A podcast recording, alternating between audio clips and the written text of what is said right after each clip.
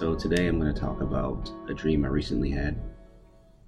Um, there's a, a lot of people think that dreams don't have any meaning. There's many people that think they do.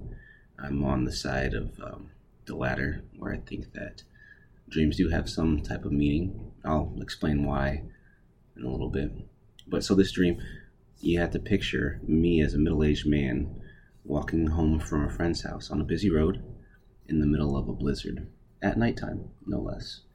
Um, in this busy road, you see cars, lights coming at you, and you know speeding past you. Fortunately, I was on the sidewalk, walking with traffic, and for some reason, as in most dreams, I was compelled to cross the street and walk into the flow of traffic. So I did this with uh, no great difficulty. I mean, there were still cars coming, but it didn't seem like it was hard to pass and cross the street. And I made to the other side of the road. And now, in this near whiteout condition, as I see these cars' lights speeding towards and past me, I'm walking into traffic.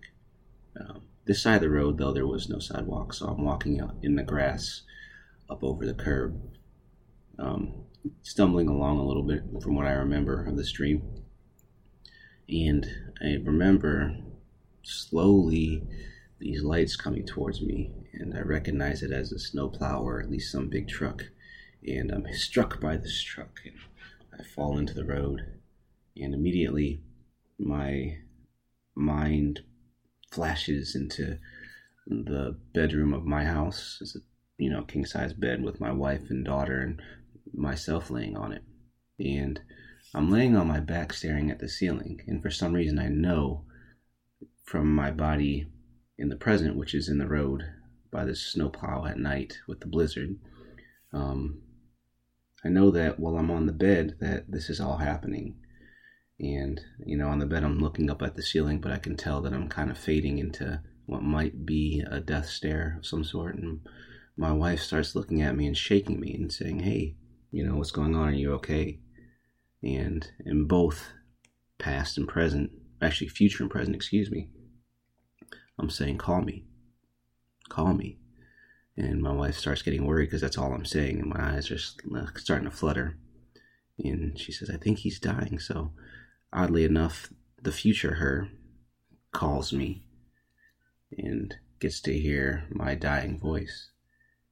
And that's pretty much the end of the dream. Kind of weird, kind of intriguing to me. And so I go into work and I talk to a friend of mine about this dream, and he's like, "Oh my gosh, this is horrible! You died in your dream.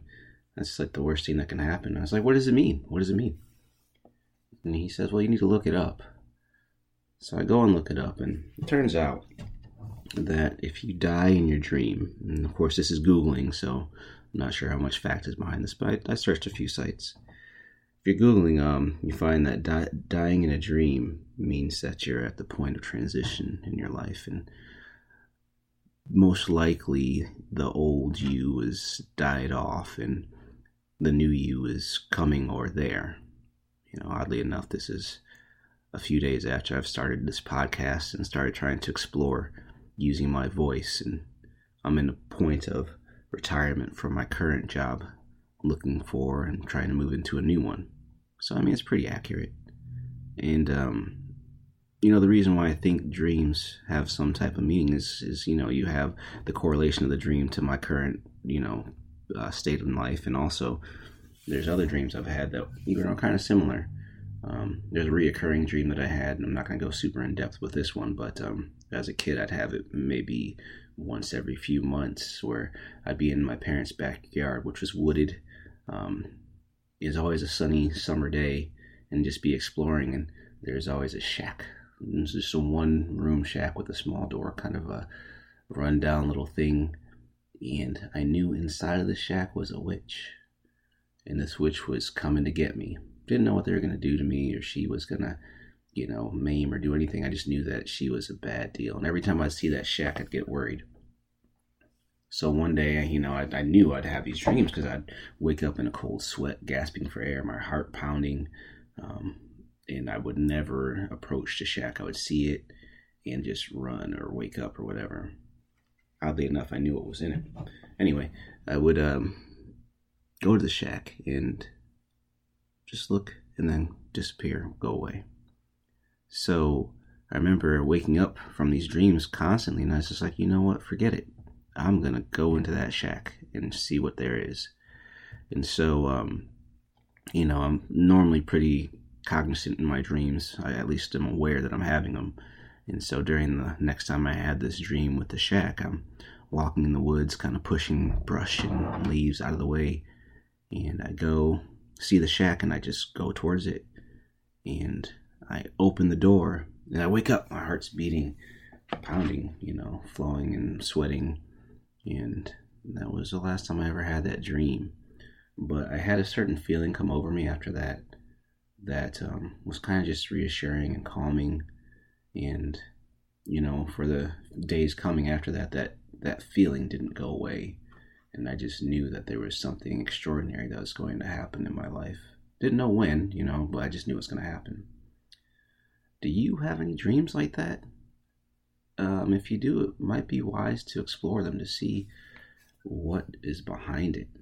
Because there might be something in your life that's bothering you or, or ailing you, or even holding you back, or p- propelling you forward for that matter.